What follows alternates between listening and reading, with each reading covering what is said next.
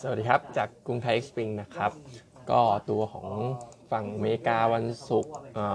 ตลาดค่อนข้างแฟดทั้ง3อินเด็กซ์เลยนะครับ แต่ว่าระหว่างชั่วโมงเทรดเนี่ยมันก็มีประเด็นอยู่เหมือนกัน ไม่ว่าจะเป็นฝั่งตัวเลขของตลาดแรงงานที่ ออกมาค่อนข้างแข็งแกร่งนะครับ ไม่ว่าจะเป็นทั้งตัวเลขนอนฟาร์ม ตัวเลขการว่างงาน แล้วก็ตัวของค่าจ้างเองก็ตาม ทั้ง 3 ตัวเนี่ยดีกว่าคาดหมดนะครับ แล้วก็ทำให้เทรดเดอร์หรือว่านักลงทุนเนี่ยก็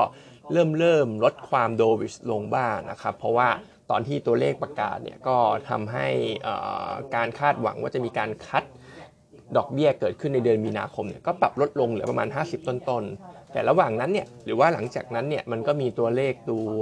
PMI ในฝั่งของภาคบริการ หรือว่า Service PMI เนี่ยออกมาเหมือนกันนะครับซึ่งปรับตัวลดลงเยอะเหมือนกันนะครับแล้วก็หลายเดือนติดต่อกันแล้วด้วย อยู่ที่ประมาณ 50.6 จากการคาดการณ์เนี่ย52.5 แล้วก็จากเดือนก่อนหน้านั้นที่ 52.7 เพราะฉะนั้นเนี่ยมันก็บ่งบอกแนวโน้มเรื่องของ ความซอฟลงของสภาวะเศรษฐกิจเหมือนกัน มันก็เลยทำให้คนก็กลับมาเล่นกันอีกทีหนึ่งก็เลยทำให้ความคาดหวังการคัดดอกเบี้ยก็เด้งกลับขึ้นไปอยู่ที่ประมาณ 60%และเช้าเนี่ยผมเช็คนะครับก็เหมือนจะอยู่ประมาณที่ที่เดิม ที่ที่เดิมและประมาณสัก 62%ได้นะครับ แต่เทียบกัน week on week เนี่ยก็ต้องบอกว่าตอนนี้นักลงทุนหรือว่าเทรดเดอร์ต่างๆ ก็มีความ bullish น้อยลง มีความ dovish น้อยลงนะครับเพราะว่าถ้าจำกันได้เนี่ยก่อนหน้านั้นสักอาทิตย์ 2 อาทิตย์เนี่ยเขาจะคาดหวังกัน 70-80%เลย ตอนนี้ก็อยู่สักประมาณ 60%ในส่วนของการ maintain ดอกเบี้ยเนี่ยก็ปรับเพิ่มขึ้นจาก 11%มาอยู่ที่ 30%นะครับเพราะฉะนั้นก็ต้องบอกว่าจริง ๆ ผมยังคิดว่าโดยรวมถึงแม้ว่าตัวเลขจะออกมาแบบนี้ แต่ก็ยังไม่ได้ดูแย่เกินไปที่จะกดดันเรื่องของพวกตลาดหุ้นหรือว่าสินทรัพย์เสี่ยงนะครับบอลยูที่เด้งขึ้นมาเหมือนกันเหนือ 4%แล้ว ผมยังคิดว่าที่ระดับสัก 4%บวกลบเนี่ยไม่แย่นะครับ ไม่แย่สำหรับพวกสินทรัพย์เสี่ยงหรือแม้กระทั่งตลาดหุ้นนะครับ ถ้าอยากให้มันแย่จริงๆเนี่ยควรจะเด้งขึ้นมาสักประมาณ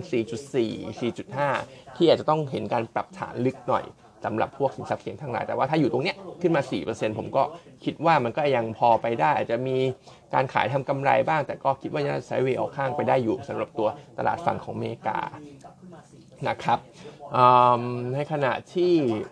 implication มาบ้านเราเนี่ยเดี๋ยวไปว่ากันอีกทีนะครับ เอาเรื่องข่าวของต่างประเทศก่อน อื่นๆเนี่ยมันก็อาจจะมีเรื่องของเงินเฟ้อฝั่งของยูโรโซนออกมา 2.9 สูงขึ้นกว่าเดิมนะครับ ถ้าเทียบ เดือนต่อเดือนเนี่ยเดือนก่อนนั้น 2.4 ออกมา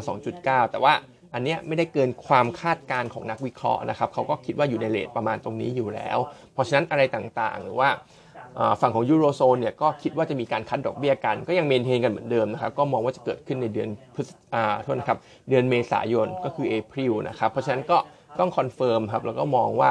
ก็ยังเอียงไปทางที่ว่าเดี๋ยวก็น่าจะเห็นทั่วโลกเนี่ยเริ่มเริ่ม cut ดอกเบี้ยกันแหละ ตั้งแต่ช่วงของปลาย quarter หนึ่งเป็นต้นไป เริ่มต้น quarter สองเนี่ยก็น่าจะเริ่มเห็นกันแล้วนะครับ เพราะฉะนั้นโดยรวมก็ยังมองว่ามันก็อาจจะ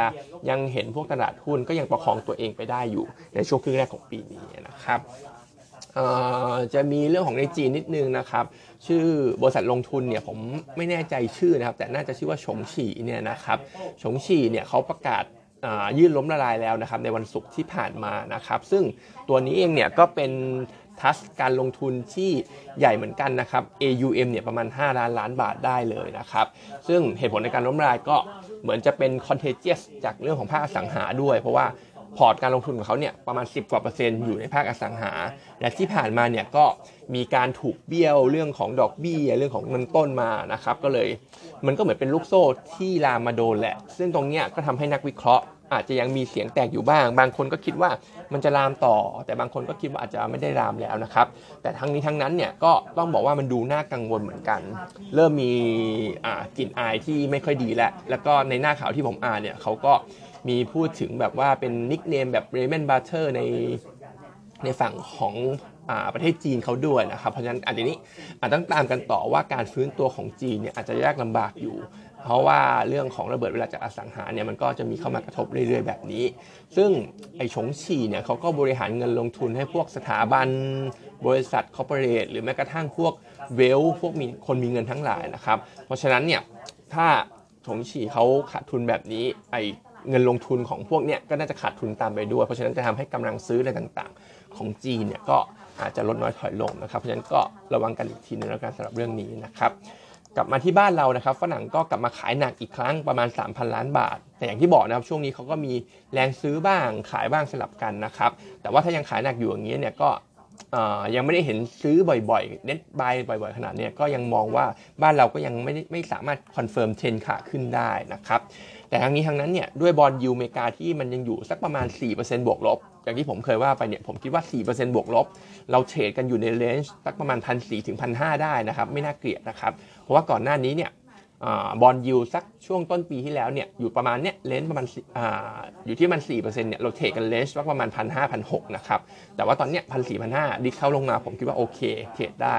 แล้วก็มองว่าถ้ามัน dip ลงมาอีกสำหรับตลาดบ้านเราพันสี่ก็น่าจะเป็นเลเวลที่น่าจะเข้าไปเก็บได้นะครับเพราะก็มองว่าต้นปีแบบนี้ความคาดหวังของคนเนี่ยยังมีค่อนข้างเยอะอยู่ว่าเศรษฐกิจบ้านเราจะฟื้นตัวได้ดี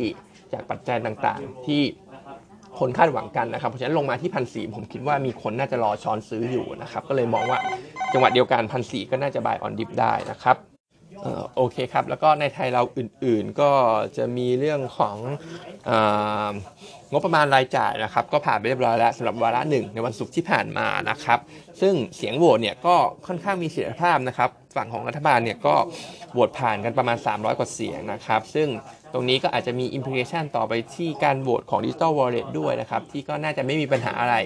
ถ้ากฤษฎีกาเนี่ยรับเห็นชอบเรียบร้อยเนี่ยการโหวตก็น่าจะผ่านได้ไม่น่ามีปัญหานะครับสำหรับดิจิตอลวอลเล็ตก็คงน่าจะได้ใช้กันนะครับ ส่วนอื่นๆ paper เราเป็นตัวของสอพอนะครับ สั้นๆ ก็คือ preview งบ quarter 4เนี่ยกำไร 17,100 ล้านบาท บวก 10% year แล้วก็ลบ 6% Q นะครับ ซึ่งก็มาจากเรื่องของ volume ขายที่น่าจะปรับเพิ่มขึ้นไปเป็น 477,000 BOE ต่อวันนะครับ ตรงนี้ก็มาจากบางหลุมที่เริ่มกลับมา run ได้แล้ว จากก่อนหน้านี้ที่มีการหยุดไปบ้างนะครับ outlook สำหรับสอพอเองเนี่ยปีนี้ก็คงเห็นหลุมเอราวัน ramp up กำลังการผลิตขึ้น ก็อาจจะทำให้ volume ขึ้นตามนะครับ แต่ว่าทั้งนี้ทั้งนั้นเนี่ยถ้าจะดูหรือว่าจะเล่นหุ้น trade อ่าเขาเรียกว่าลงทุนสอพอหรือว่า trading สผ.เนี่ยก็ เหมือนเดิมนะครับ ราคาหุ้นเนี่ยอิงกับน้ำมันประมาณ 80%ซึ่งตอนนี้เรามองว่าน้ำมันเนี่ยยังไม่ได้มี upside อะไรนะครับ เพราะว่าคนก็ยังกังวลเรื่องของ demand แล้วก็ยังมีเรื่องของความไม่ได้สมานฉันท์มากนักในกลุ่ม o p e ปในการควบคุมราคานะครับ เพราะฉะนั้นราคาน้ำมันดิบก็อาจจะยังไม่ได้มีอัพไซด์อะไรมาก สพอเองเนี่ยเราก็เลยยังให้ไว้เป็นนิวทรัลนะครับอยากให้เป็นโฮแหละนะครับ target price ก็สักประมาณ 170 บาทนะครับ อ่าโทษนะครับ 174 บาทนะครับ วันนี้ก็มีเท่านี้นะครับ